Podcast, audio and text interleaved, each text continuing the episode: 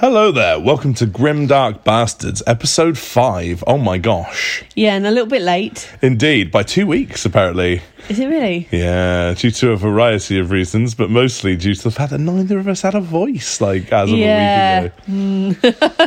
We both got a bit of a chest infection, which turned into laryngitis, and Always fun. it was very quiet. For Especially the, for two people that, like, work with their voice, you know, like, that's kind of rubbish. yeah, and uh, like to talk a lot. Yeah, indeed, we do. it's been quite hard. Indeed, but it's, it's awesome to uh, be talking about the Black Library today. But first of all, some shout outs. Uh, I'm going to have a shout out to my friend Dom, bless him. Hope he's doing okay and enjoying this on his commute, either to or from work, bless his heart. And thank you so much for all of your community support on our page on Instagram at Bastards. And also our personal Instagrams at Count Ruscular Minis and Mel's Minis, respectively. Yep. Um, so today we're going to be talking about the Black Library, some of our favorite Black Libraries, uh, the fact that we are addicted to limited edition Black Library books, and they are literally the best books ever, right, in terms of their Oh yeah, they're lovely. And also what we're looking forward to reading in the future, and any recommendations and stuff like that that we have to people and stuff. Um, so first of all, when you first started, obviously getting into the hobby, you were su- you were hugely surprised by the amount of lore and and like books and stuff that were available. To the point where you were a bit like, oh my god, like what? I didn't realize quite how big the world was. Yeah. And and when you were like, "There's books," I was like, "Oh, there's books." Thinking like, Oh yeah, great, ten books. So yeah, You were like, no, there's hundreds, like hundreds and hundreds of books, and I was like, oh my god, this is this is crazy. This is amazing. yeah, Um, to kind of have all the background and have all the lore, and you've even said you have friends that read the books. They don't play the game. yeah. They don't do the models, but they actually just read the books because they like the lore. Yeah, absolutely. Like, and that's it. That's all they do. That's all they read.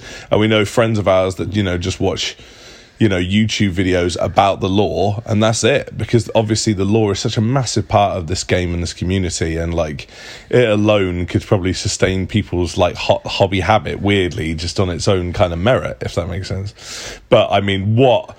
What a well of awesome storylines for any kind of adaptation, right? Like, how mad would that be? Oh, well, there's obviously talk of a, a an Eisenhorn series, isn't there? Yeah, I just hope the Mark Strong rumors are true. Yeah, that would be cool. He would be cool. Um, yeah, no, I could just imagine Mark Mark Strong as as as Eisenhorn, or or the great Henry Cavill as Valdor potentially as well. But there we go, like pretty awesome. So um, before we get into some of our favorite choices and stuff like that, we're kind of addicted to buy some of the old limited editions that we love, right? Like, and getting hold of them is like hen's teeth. It, well, it's a little bit like um, I used to go to Glastonbury when I was younger. Um, not that it's too old to go to Glastonbury, but just like I don't think I can hack it anymore. And it's that getting up early and both of us being on our on our phones. Yeah. Both of us trying to get onto the Black Library and, and get the limited editions. And I think we've been very lucky so yeah, far. I We would agree with you. We haven't missed out on many. No. Just setting that alarm on a Saturday morning. Yeah, I think a lot of us can relate to that. Going refresh, refresh, and like like doing it. Both sitting there on our phones in bed going, Are you on? Are you on? Are you on? I mean, because we both love reading, right? Like, and we both collect books and stuff like that. But like some of the limited editions that the Blight Library make on a purely an aesthetic value are just stunning, aren't they?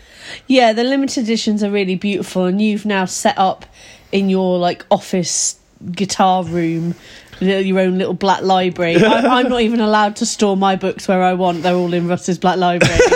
I'm like, don't you forget, some of those are mine.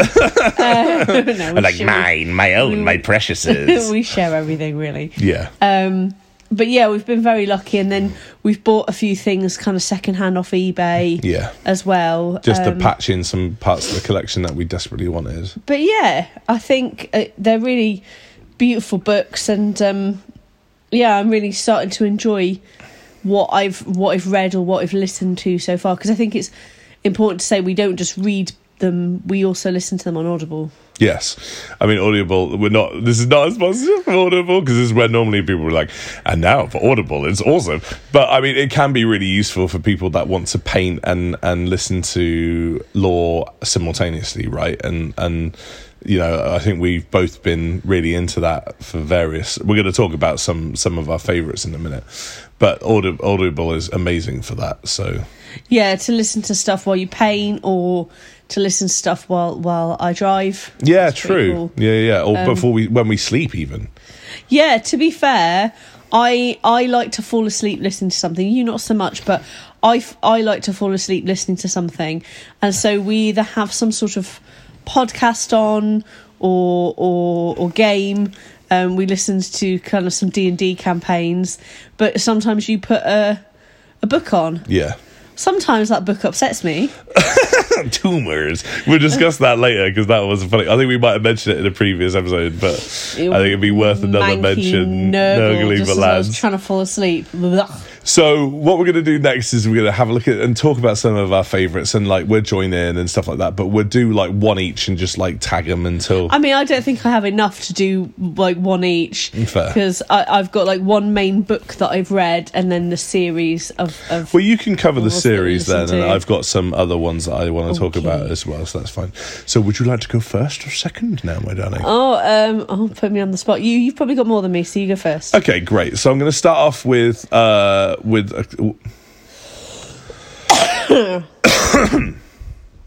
Okay, you go first, my darling. okay, yeah, great. Okay, so I'm going to start off with uh, a, a, a fairly recent addition to the Black Library collection, which is Luther by Gav Thorpe. Um, so for anyone that doesn't know, like the Dark Angels has a really interesting part of their lore where like they were betrayed by Luther and the Fallen and stuff like that, and uh, basically split the entire legion into two during the end of the Horus Heresy. And basically, the whole book is all about Luther's kind of fall to madness and like the seduction of chaos and stuff like that. And he's just figuring shit out. He's just like, The fact that Dark Angels are actually chaos. oh, what is this? How dare you? Heresy! How dare you? And you're the Alpharius fan, so like whatever, dude. Oh. Like, like I maintain he's good. Oh, whatever. Like, yeah. Ca- anyway, you on. cannot stand on your like thing of Uh, the anyway. yeah, you know just how to push my buttons. I'm like, excuse me. Oh, you get so upset when anyone refers to Dark Angels as being. it's just so stupid. Like, it's like no. Again, it's the read the book thing. Like, read a book, man. Like, come on. Like, no, they're not traitors. But essentially, it's really clever because it talks about. um It's it's basically all about Luther and the fact that on you know on on his kind of rise to power on Caliban, which was the planet where the Dark Angels were founded. Um, What if people don't know who Luther is? Who's Luther? Ah, yeah, okay, fair enough. So Luther was um, Lion, the guy that actually found the Primarch Lion El'Jonson on Caliban. So when Lion El'Jonson fell on the planet of Caliban, which is a death world, um, which is ho- which is basically like a neo night death world, where it was uh, hunted, like the people that lived on Caliban were hunted by demonic entities that were kind of badass and scary and like hor- horrendous.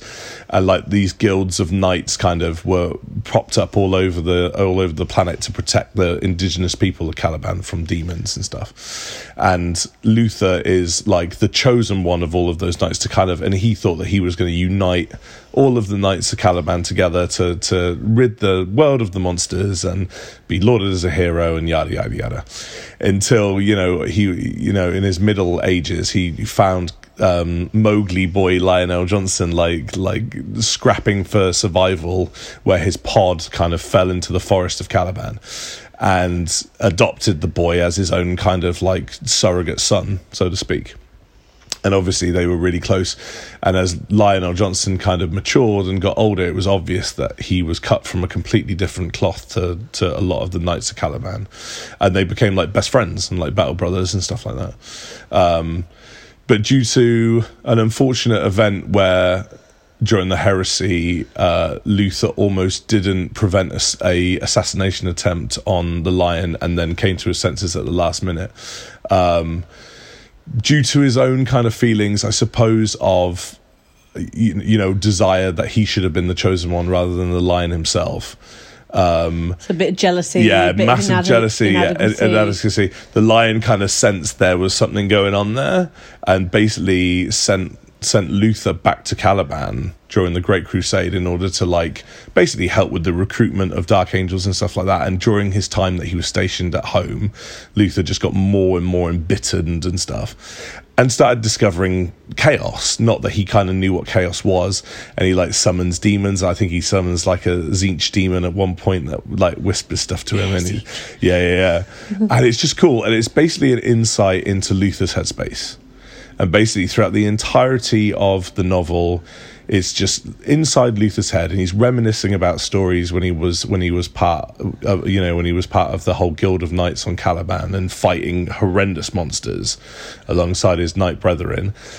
And also talking reminiscing about the lion and also you know his thoughts and feelings on the dark angels because basically he's at this point been interrogated and over the centuries he's being interrogated by all the different chapter masters of the dark angels. Like where one dies another one then finds out about luther and and talks to him and all of the different chapter masters have different like personalities and it's and it's just a really interesting insight into the fallen right? And it has a really cool ending and it's just it's just really fun. So for me luther's always been a bit of mysterious one. His motives for betraying the dark angels and he is kind of cool. Like not to be a heretic about it like but he is kind of interesting and i kind of would really love a model for him for like the 30k setting and stuff like that but we shall see. But um so my first choice is luther just because i'm a sucker for a dark angel story and yeah, it was interesting to get into the head of one of the biggest villains that I know in the 40k universe, directly linked to my favorite army, really. So Cool. there you go. So, what about you? Who are you going to talk about now? Um, so I'm going to talk about Alpharius. Um, uh, I am Alpharius. um, so it's Alpharius, head of the Hydra, which only came out last year. Yeah. And um, and we got the limited edition, or I, I got the limited edition. Yeah. Um, and it was interesting because I, I hadn't heard much about the Alpha Legion, and then I think either you were listening to one of the Siege of Terra books, Yeah.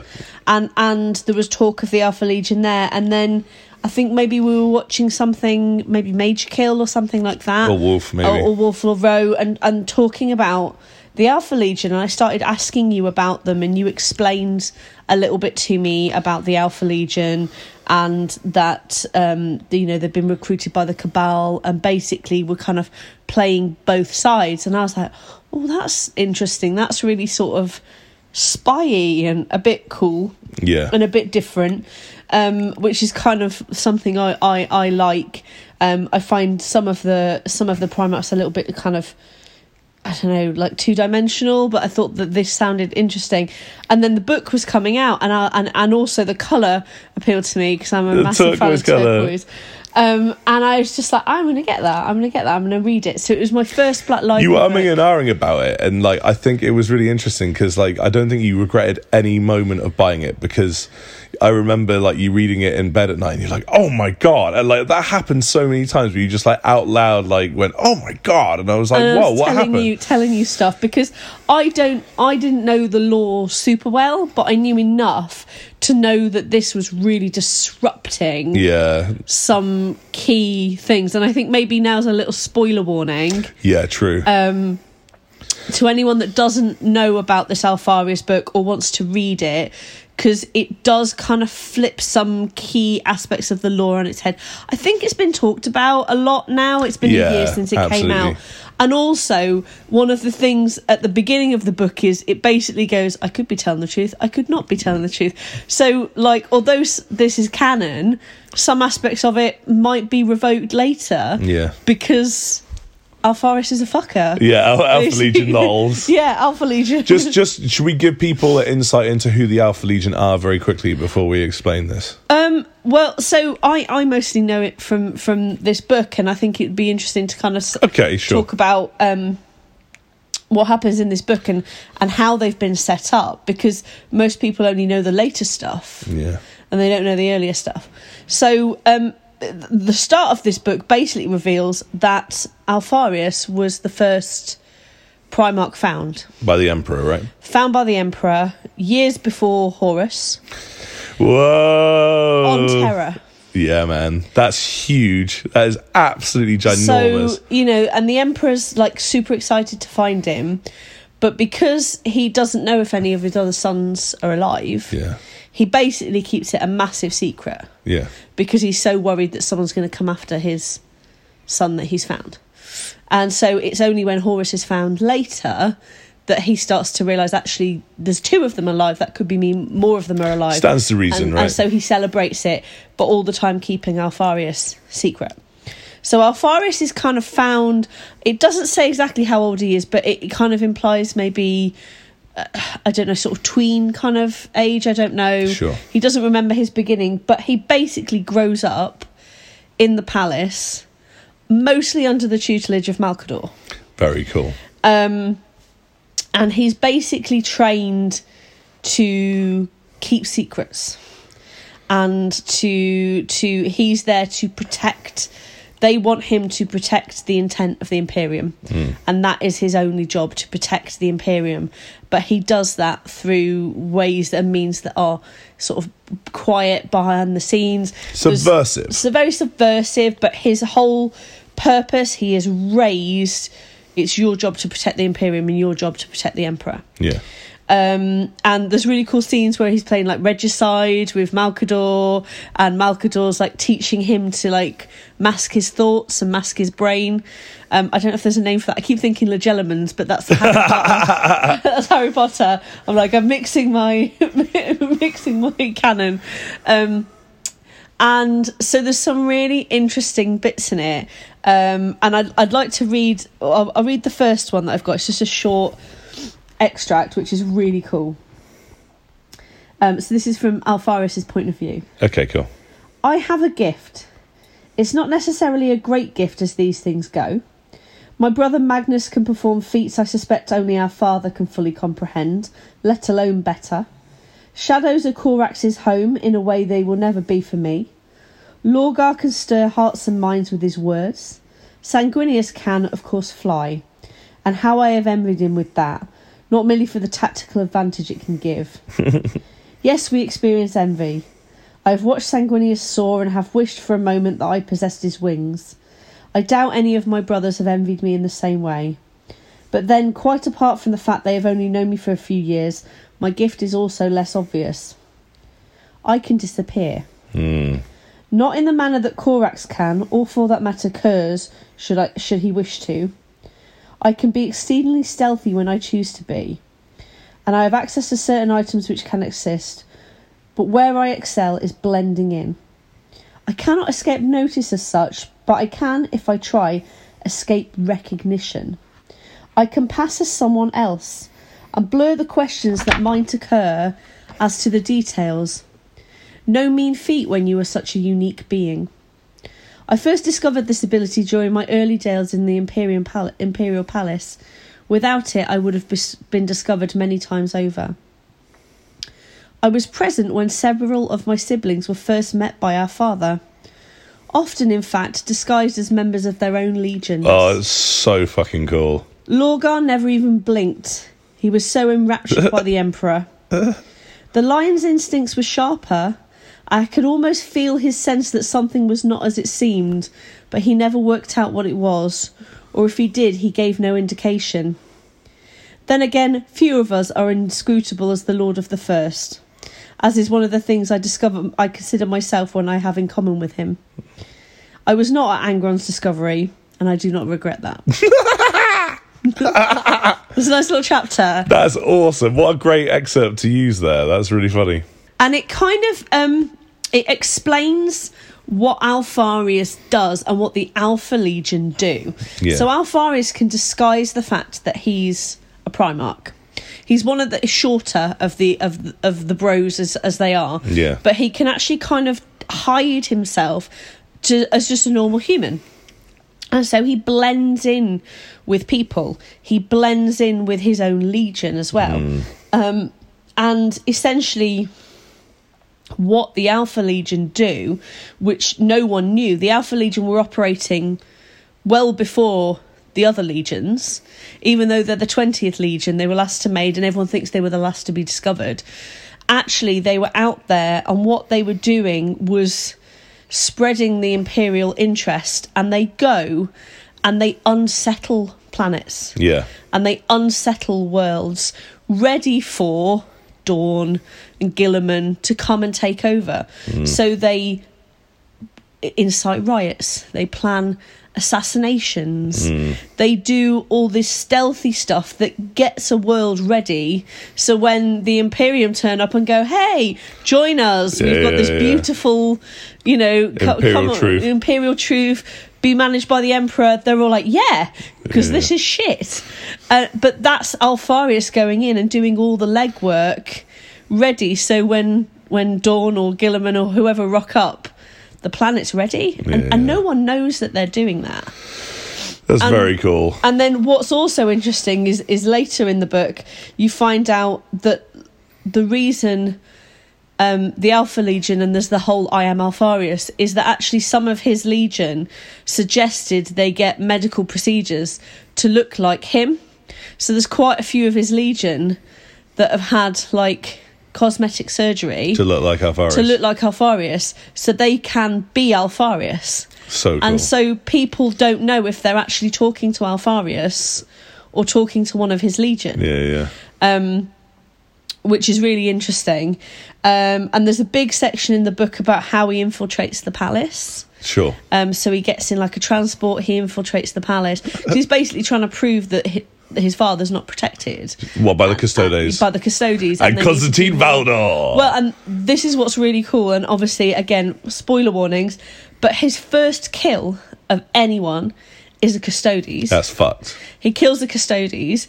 He then dresses as the Custodes, hides as a Custodes, manages to get on a rooftop, ends up having a fight with Valdor, which is only stopped That is beyond epic. it- yes, he has this fight on a rooftop with Valdor, which is only stopped by Malkador mentally shouting at the two of them to knock it off because they're on a rooftop. Rafiki each other Yeah, like, like, he's just sit like- down. Yeah, he's just like, stop it, you two. Then he's like, you're supposed to be stealthy. Like, that's not fucking stealthy. Fighting Valdor on a rooftop.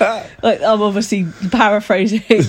I'm sure Maldor, Malkador must swear. I think, but um, Oh, he totally does. but then he's actually he's actually put something on the ship and he could have he basically shows Valdor that there's weaknesses and that is what eventually triggers the blood games. yeah. Um so there's all that. Um and yeah, it's just really, really interesting. And then later we find out about Omegon, and I, I don't want to give too much away. No. Um, but later we find out about um, Omegon as well. But actually, what I'd like to uh, just read another little, it's a slightly longer chapter. Yeah, yeah. But you loved this when I read this out to you. Yeah, yeah, yeah. So I'm just going to um, read this as well. I sometimes wonder which of my brothers would have done best had the Emperor's influence not come into their lives. Lorgar would have been lost, I think. I get the impression he knew a greater destiny awaited him, and he would never have been satisfied had it not found him. Of all of us, in fact, I think Lorgar would have benefited most from being the one to land on Terra. We have never been close, but I feel there is a yearning in his soul that could have been filled at a much younger age had he been in my place. Magnus found someone with whom he could speak about the great powers he's capable of wielding, and I don't think he would have been fulfilled in the same way without my father's guidance. In the same vein, Fulgrim might only have seemed to wish adulation from anyone around him, but I honestly believe it did him good to find a being in the galaxy greater than him. It gave him something to emulate and aspire to when he'd so easily surpassed everyone who surrounded him until that point.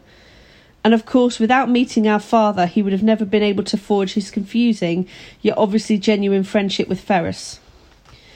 Guilliman and Dorn, by contrast, were masters of their own realms. Had the Emperor not found them, I am certain they would have continued ruling their populations and effic- populations efficiently, and insofar as can be judged justly. In time, either both or either or both of them may well have ventured further than they had already, perhaps creating a little imperium of their own. True. Angron and Curze, I'm not certain that their lives were greatly improved by my father's arrival. In all honesty, the population of Nostramo has never certainly never done well out of it. As for others, it's hard to look at, say, the Khan or Russ and think they needed the Emperor in their lives. They are freer spirits, it might be said, but this does not mean they are fools. Sometimes I wonder if Jaghatai views the Imperium more as a means to get him to the stars than anything else. But that is of little concern. After all, any ter- tool is worth using so long as the wielder rem- maintains control and focus. And we are all tools, of that I have no doubt. I do not think many of my brothers realise this fact, hmm. but Russ is one who does. He does not like me any more than Rogal does. In fact, I would say considerably less. But I found him next to me at a victory feast once, and we exchanged words. He was drunk, or seemed so. I suspect this was a low ruse on his part, for our very natures allow us to metabolize all but the most potent toxins without harm. However, drunkenness seems more suited to the roaring fur-clad giant that is Russ than it does to the patriarchal nobility of Guilliman or the dourness of Perturabo, and so might uh, some might underestimate him. What are you supposed to be then? he demanded of me. I had not long revealed myself to my brothers, and this was the first time we had spoken. I smiled at him. I am Alpharius. Russ grunted in response. I asked what, not who. I'm not sure I follow, I replied. I doubt that. He took a gigantic swig from what was effectively a small barrel in his hand, which reeked of the chemical swill Femeridians called murd. I think I'm pronouncing that right, I don't know. Yeah, it's a crazy beer they brew. If you insist, we are all an aspect of the All Father, or have a manner in which we serve. He has his castellan, his herald, his siege master, his governor, his. Here Russ paused and cast a glance over his shoulder at where Magnus stood some distance away. Sorcerer, the Wolf King finished in tones of distinct displeasure. I said nothing. Russ had not listed himself in this speech. There was little doubt as to what his role was, at least to anyone who had seen the wolves fight. Russ has a fury in battle that is a near match for Angron's, but he possesses a tighter focus. The Wolf King is our father's executioner. I suspect at least one of my departed brothers could attest to that fact, although I have absolutely no evidence to suggest that is the case. Call it a feeling, if you will. Hmm. So I'll ask you one more time, Russ said, fixing me with a stare that would have reduced a mortal to a quivering wreck. What are you supposed to be? I smiled at him again. I am the one that keeps secrets. For a moment, I was not sure how he was going to react. Then his, his face split into a wide smile that showed his long canines. The only genuine smile I believe I have ever been the cause of for Leman Russ, and he barked a laugh. Ha! Well, in that case, I'm surprised there's only one of you. how how correct he was. Yeah. And and it's really interesting in the book Alpharius talks about knowing that he has another half, yeah. longing for this other half, um, and knowing knowing that there's another Yeah. brother out there, and it, and it's really interesting because there's there's discussions in the book as to whether they split in two Yeah. and they're two halves of one soul, Yeah. and that's why they're smaller. Yeah. Makes sense. or whether actually it was all planned and there was always two of them Yeah.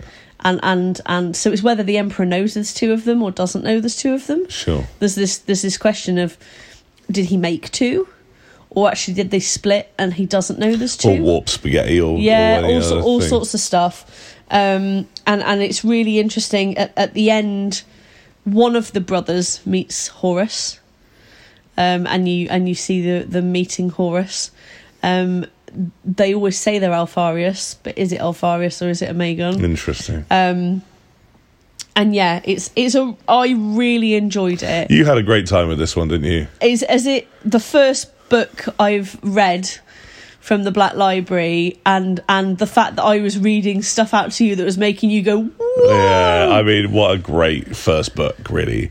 And what what I took from that, one of two things that I thought were really cool from that was, a how insightful he is in regards to himself and his brothers. Right, like incredibly sharp, which makes sense if he was the first one found, and also guided by Malkador too. Right, yeah yeah um, and also like his relationship with other Primarchs. And of course, being a Dark Angels fan, it was really cute of him to like be so cool with the lion, and it kind of makes sense because it's the Alpha and Omega thing of the first and the last Legion. Like like the Alpha Legion are the twentieth Legion, the Dark Angels are the first Legion. So the fact that like he was, in my opinion, quite complimentary to the lion on a, on a couple of occasions, and I was like, "Oh hell yeah, man! Like, that's Well, really there's cool." a bit where he he essentially hides himself in front of the lion, but talks to the lion, yeah, yeah, but says he's he's he doesn't reveal himself as a Primarch. He, he says he's just like a, a, yeah, yeah. Um, Astartes because he's like, if I can trick the lion, I can trick anyone. Yeah. Um, so yeah, it's really, it, and he seems to feel like he has more in common with the lion than anyone else. But yeah, it's it's really interesting how it's turned a lot of the lore on its head, or at least kind of twisted what people know. But then also there's this whole element of, of is it real? Is it true? Is it true? um, but yeah, I really enjoyed it as an introduction to to the law, and I do kind of, although I don't play them, I do kind of love the Alpha Legion. well, you don't play them yet. I, th- I think you'll play them at a 30k level one Maybe. day, maybe. But also, I I maintain I think Alpharius is is a good guy because he And was Omegon raised being by the them. bad, the the but worst brother. He was raised by Malcador. He was raised by you know to, to protect the Imperium. But I think the Cabal kind of made him realize you know because he wants to protect humans and protect the Imperium. So I think he did kind of do the almost greater good kind of thing. yeah, but I think I think it's Omegon that fell actually fell to chaos, Hmm. um, and I'm not totally sure which of them I think was killed by Rogal. because one of them was killed by Rogal. Hmm. I, I personally, in my head, that was Omegon, Yeah, but they all think he's Alpharius because they don't know Omegon exists, yeah, yeah, and Alpharius is still out there sowing seeds, yeah. Maybe, doing things, maybe. sneaky things. Uh, who is that? But is that Mike Brooks that wrote that? Um, are you asking me now? Yeah, and and I I read an interview with him, and he was really shocked to be asked to do it. It was one of his first kind of big. projects. Big projects. What a great project, man! Knocks it out of the park by the sense of things. Also, Luther was was written by the almighty Gav Thorpe, who's written some incredible stuff like over the years. Dude, that was awesome. Thank you for reading those. Like that, I mean, great, great book. Highly recommended by the sounds of things as well. So Yes. go and check that one out. We did. Read it. Read it. Um, so I'm going to talk about one of my favourites and one that I read when I was younger called Troll Slayer by William King.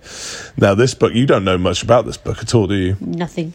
So this was set during the old world, like Warhammer, like old school Warhammer, like as in fantasy Warhammer. And basically, it's all about a relationship between a dwarf and a human. Called got, got the dwarf's called Gotrek Gurnisson, and the hu- human's called Felix. And essentially, it's all about a fact that Gotrek is what they call a slayer. So in dwarf society, in, in this fantasy setting for dwarfs, essentially dwarfs are well art in, in Warhammer Fantasy, and um, and they're very honor bound, like extremely honor bound, even more so than the dwarfs from like Lord of the Rings and shit. Like honor is fucking everything to a dwarf in fantasy. Like. Klingons. Absolutely. exactly like Klingons. Less aggressive. Well, in some cases, less aggressive. But they always focus on grudges and honor and shit that you do will have consequences years and years and years and years down the line because dwarfs are an elder race, like the elves in the saying, where they will potentially live forever if they if they can, or a very, very long time. So age is kind of a relative concept to one of the, you know, a dwarf. And essentially, if you do something dishonorable in dwarf society, So you run away from a battle or you know you, you miss you, you know something really important like defending your lands or you know like your family causes you dishonor. Then in order to not be exiled from from dwarf society and be able to kind of find redemption in dwarf society you become what's known as a slayer where you dye all of your hair your beard your freaking awesome mohawk stuff like that bright orange bright fucking ginger like the most aggressively orange color you could think of. More aggressively orange than my ginger. Hair. absolutely. Like proper proper aggressive ginger. You go mo- mohican and you basically hunt the most powerful dangerous monsters that are plaguing the old world and kill them or die in glorious combat. And that is your fate and that is your fate as a slayer. And essentially, Got- Gotrek Gurnisson is the most famous of all slayers. And basically, he was um, chilling out in in this um, city in the Empire, and this guy called Felix got drunk and basically got into trouble where he got thrown in front of the Emperor Karl Franz's carriage and was potentially about to be executed or run over or both when Gotrek saw him and basically rescued him from the street and like dragged him out and stuff. And they just formed this little bromance and, and, and went out drinking that night. And Felix basically proclaimed that he would be the herald and a bard of Gotrek Gurnisson and detail his epic deeds so that when he died, he could take his information back to the oh, dwarves. Oh, and- his, his yeah, yeah, absolutely, yeah, yeah. and, and it's really fun. And they they are this famous bro team that basically go around the Warhammer world killing the most epic shit. We're talking vampires. There's Vampire Slayer, a bloodthirster of Khorne in Demon Slayer, giants the size of mountains in Giant Slayer, dragons in Dragon Slayer. I, I, I'm getting a theme to the title. Yeah, the like they all have Slayer, and the newest one is going to be Idoneth Deepkin Slayer. So, No! so I can't remember what it's called. I think it's like called Kinslayer. Oh, I can't remember what it's called actually, but it's going to be one of the future releases where Gotrek Gurnisson has survived all the way into the Age of Sigmar, and he's and he's going to be mashing up some Deepkin in that one. So I might have to Oh, get that what? one to read it.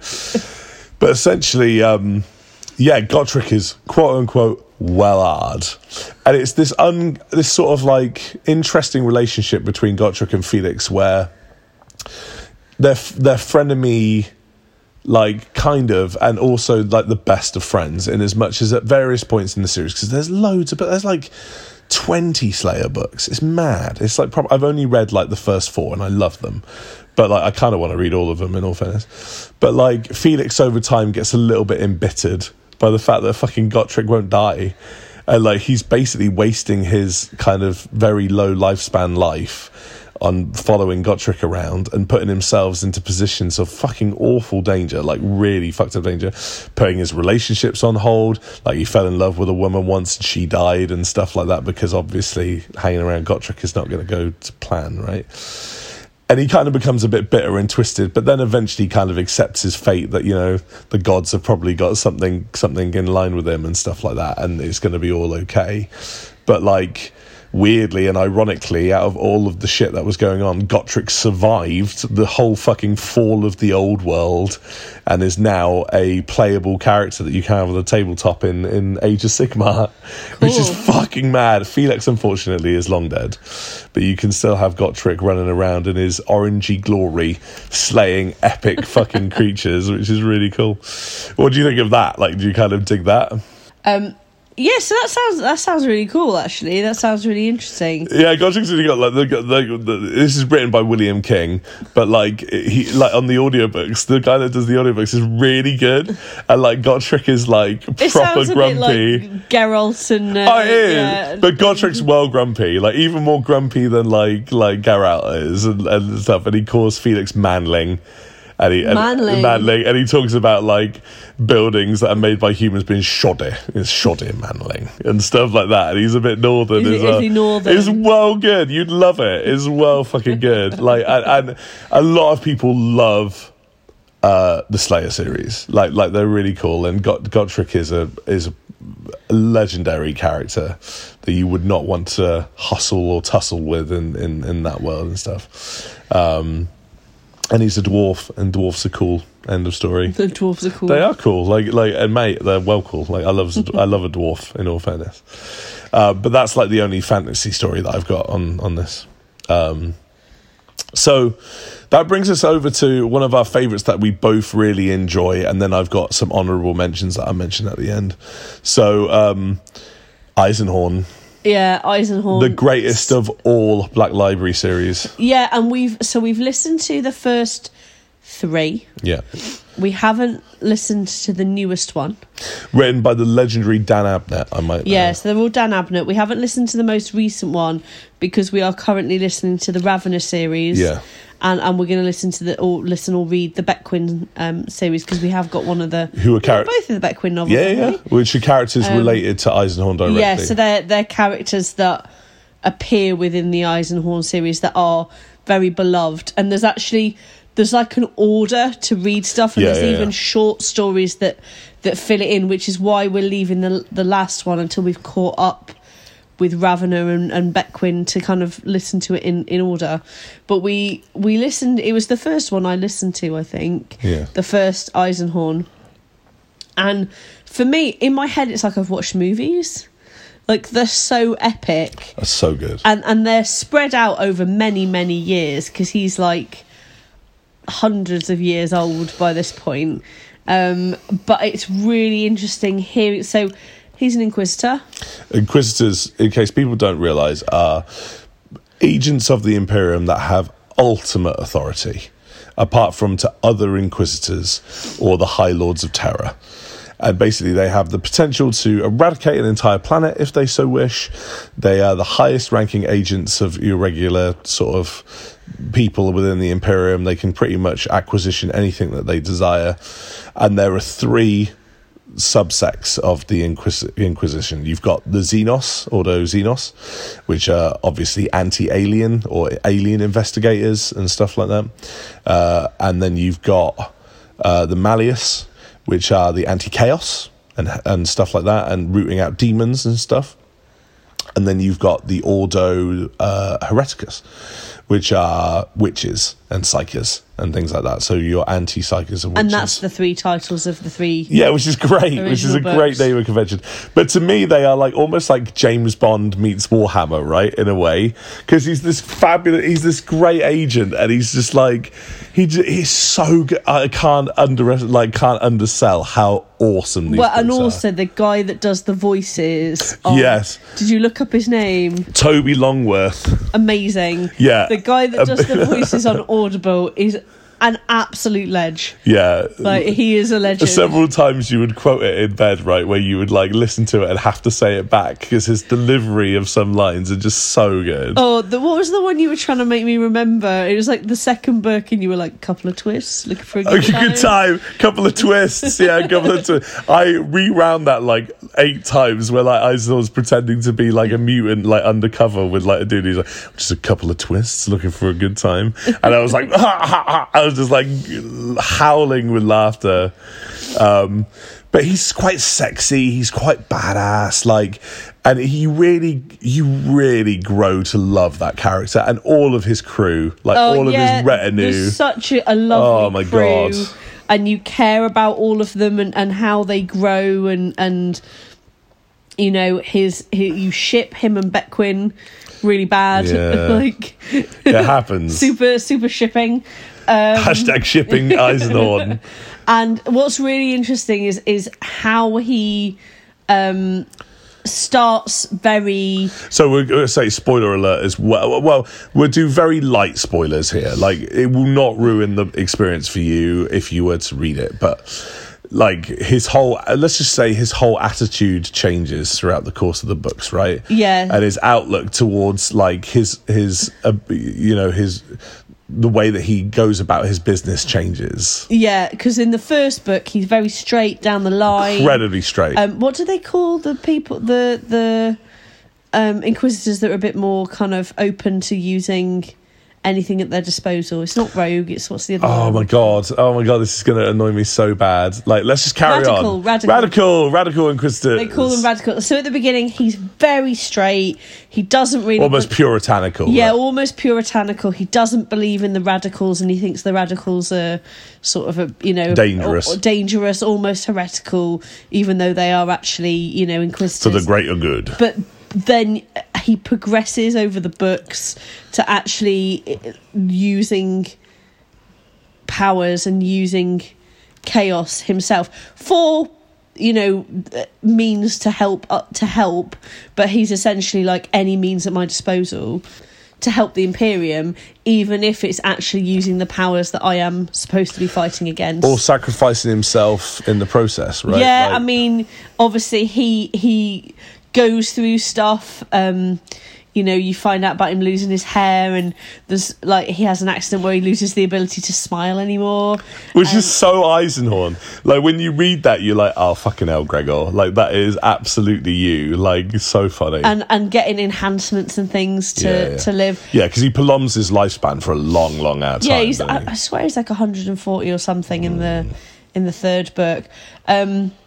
but also his like his relationships and like i think it's the third book where there's this whole big section on a train yeah. it's very bondy like they're on a train somewhere This is cool sci-fi like crazy train across this planet, this frozen planet or something, and like he's kind of getting off with one of his exes who was like a nurse or something, wasn't she? yeah, or like a no, doctor. Yeah, he has like he, basically like fucks one of his exes, and then he's fighting Oh, all these so fucking. fighting all these insurgents. I'm not a massive James Bond fan. I like uh, fucking kill me, but I think he's a bit misogynistic and a bit of an I asshole. mean, he is, but but this is like a cool James Bond where he's fucking awesome, and like and like you know he has this sly charisma that me and you look at each other when he says something and we're just like, lol, get in there, like Eisenhorn. Like, but there's here we go. also you know Astartes pop up, yeah, true, yeah, yeah, yeah, yeah, absolutely. the- Imperial Guard, Imperial Guard pop up, Eldar pop up yeah, they do. with with um Yeah, Ravenor. Ravenor. Ravenor's so cool. Okay. Oh my god, Ravenor. Like Ravenor is another bucket of worms that we need to like read and talk about. And we might do a follow up episode to this where we talk about Ravenor. well, we've and all kinds of actually listened finished listening to them. Uh, this is a point is like the cool thing about Eisenhorn is it, again spider webs into all these different like characters that are all related in some way to like, like Eisenhorn and where stuff is at and like I just think even regardless of like the 40k universe Eisenhorn's just a fucking great book yeah. fucking great book. Even if you don't know mu- you don't know much about the lore, oh, like brilliant it's book really one of really my favorites interesting. They're really really enjoyable. Like we just we just listen to them for hours whilst painting. Yeah, yeah.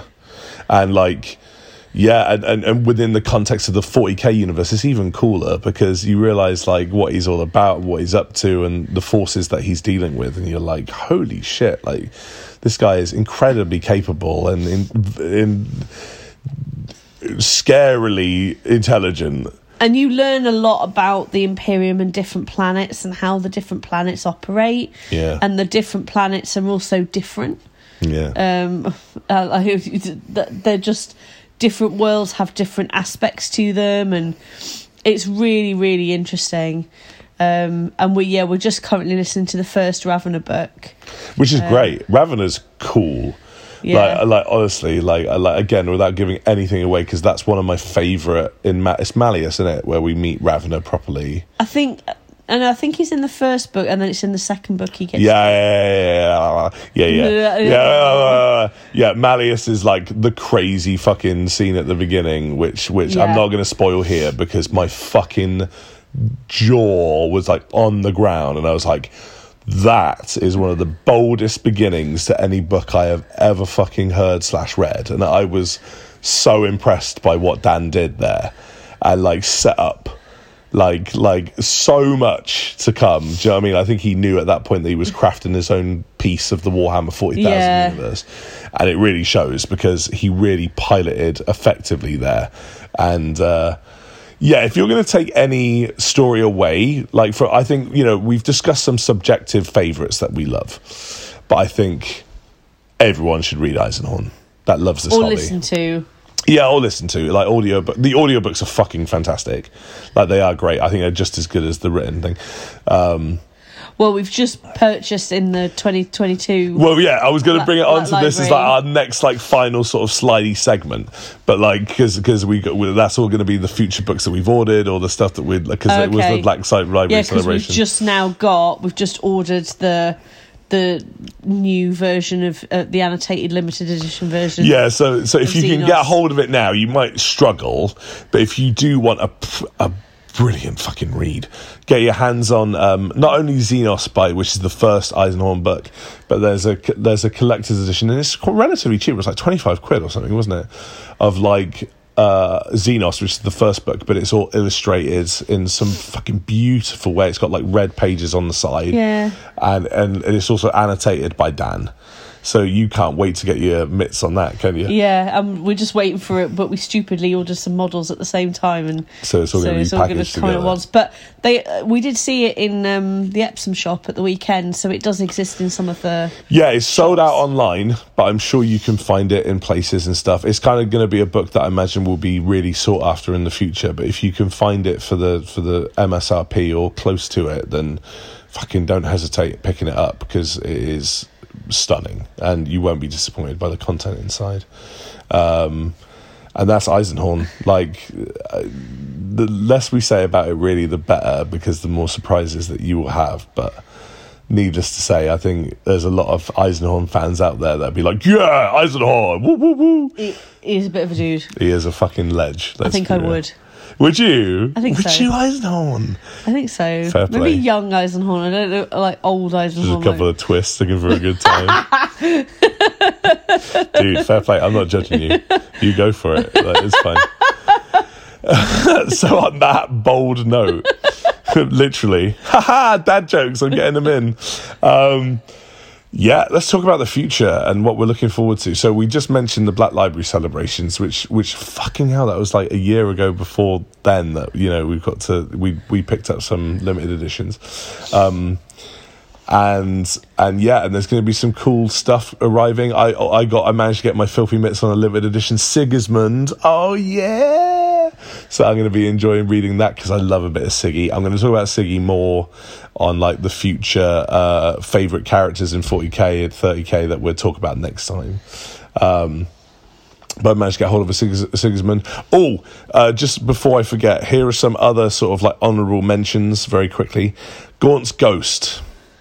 Ibram Gaunt and the and the Tanith first and only incredible book series. Go and read that if you're into the Imperial Guard or you just like sort of Kelly's Hero style war stories because Commissar Gaunt is the truth, man. Like he is awesome. Um, I also love Celestine by Andy Clark, which is all about my favorite. Like, if if you would quote unquote Eisenhorn, I certainly would Celestine. Like, I have a bit of a, ma- a bit of a man crush on on the Living Saint, bless her heart, and that's a beautiful book. I was I got very emotional when I when I listened to Celestine because it was incredibly sweet and touching and and like it, and kind of gave you an insight into the responsibility of a quote unquote living saint for the Imperium. Uh, I also like uh, Chris Wraight's Lord of Silence, uh, which is your manky, which is all about the Death. Guard. He also, Chris Wraight wrote Warhawk, Okay. which is why you were grossed out by the head tumors. Yeah, we were listening to Warhawk in bed, and when you were when it was like the chapters about The uh, Death Guard. the White Scars, Oh, it sorry. was cool. Yeah, when it was chapters about the White Scars, I was like, oh, this is cool. And then one night you just put it on, and I was half asleep, and it was a manky chapter about manky Nurgle grosses. I and it was loved- so graphic the descriptions. If you like that, if you like gross, you'll probably really enjoy those. Well, it was really interesting because that that very quickly that part of the story was all about how like like the Death Guard had just been turned into nurgly bastards, and they're just they're coming to terms with it, and they're just like, oh yeah, now I have a tentacle for an arm. That's interesting. And like like it's like the surrealness of like.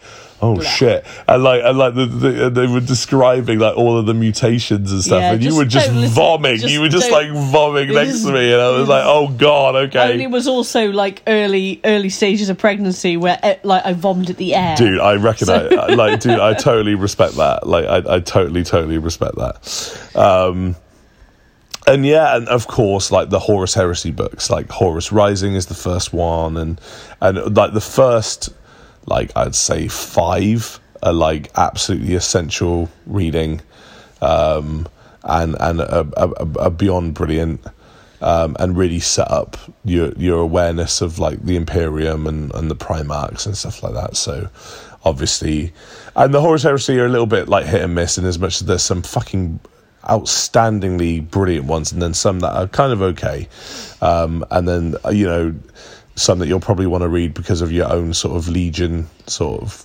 loyalties and stuff like that. But there's loads of them. There's like 50 fucking Horus Heresy books, which is just mad. Which is just mad. Um, is there anything that you're looking forward to reading on the horizon? Um, so I've downloaded to listen to um, some some Blood Angels books, Wicked. um, Mephiston Oh, nice. and Dante. and I also bought. I managed to find it on eBay.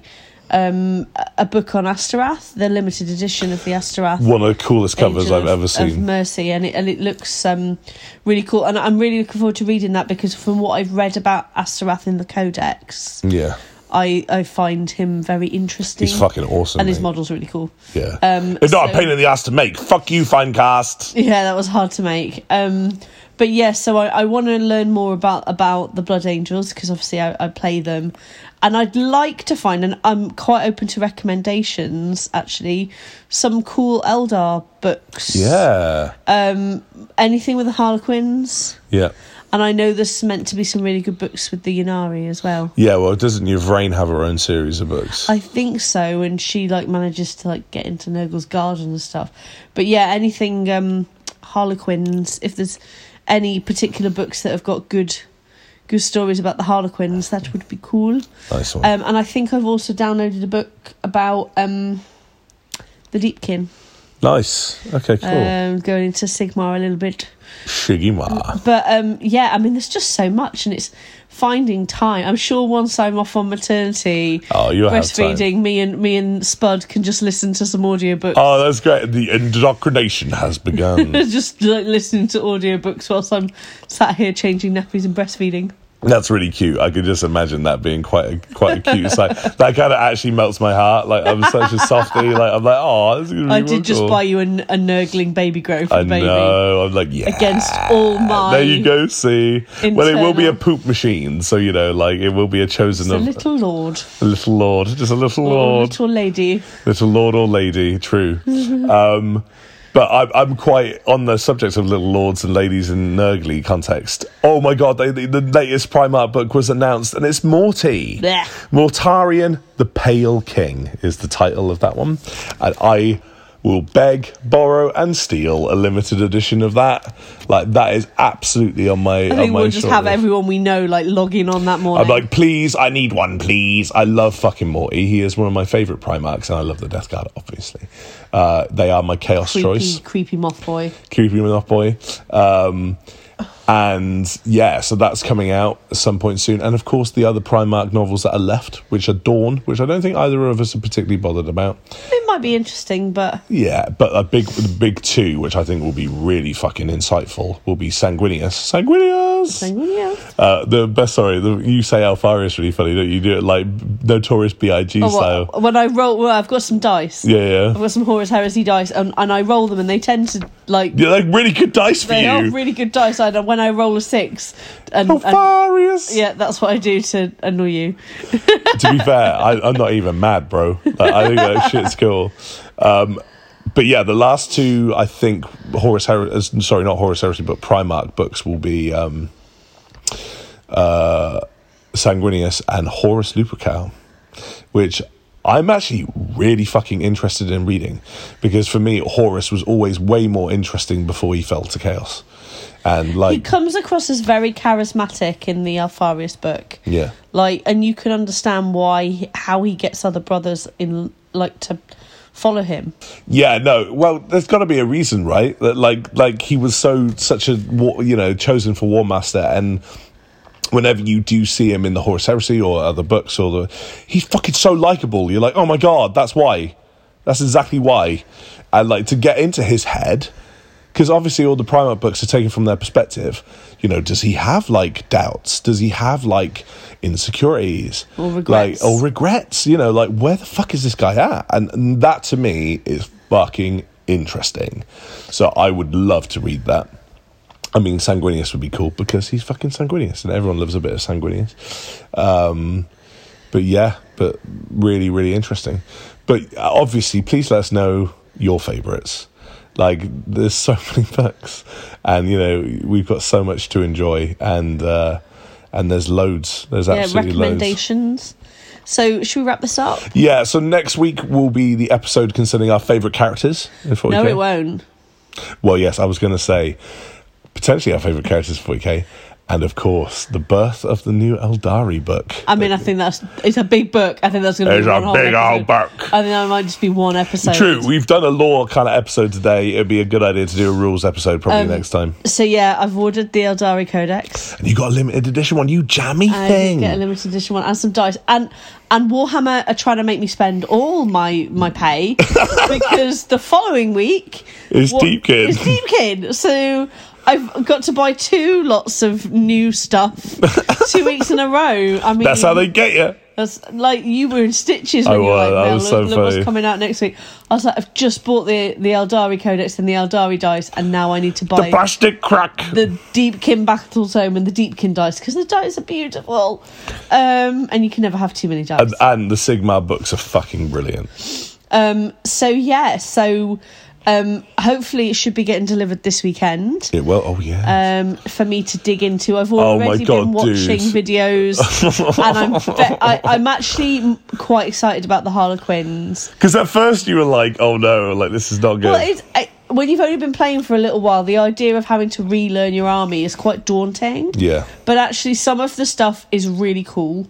They haven't got rid of everything that I liked, including my favourite stratagem, which you thought was going to be nerfed, and it is still there. Haha. oh my god, look at you. Ha. um, I, I mean, I've got to reconsider how I load out my armies. Um, because at the moment I've got them built in a certain way and painted in a certain way, but now you can only have so many of a certain gun. So like I can't have a whole troop of of fusion pistols, but that's fine. I can figure it out. Um, But dude, you've you've been buffed in the most fucky kind of way. We'll discuss this all like next week. But I'm scared. I am fucking petrified. You quake, you little emo boys. quake in your green boots. With my greeny, creamy blue boots. Yeah. Yeah, no, I'm screwed. Cry. I'm screwed. but we do anyway. We're coming for you Well, in our clowny, clowny masks. you may be coming for me, but you wait until Daddy Lion wakes up. Then we'll have then we'll have an interesting fight on our hands. so, thank you all for listening. We hope you have enjoyed today's episode. And sorry it's been a bit late, but I think you can excuse us and for this this Your, your, your voice is starting to give out now. Oh my god, I'm dying. Um, but ciao, everybody. Much love out there to all of our listeners, and we will see you again on the next episode of Grim Dark Bastards. Thank you. Ciao, ciao.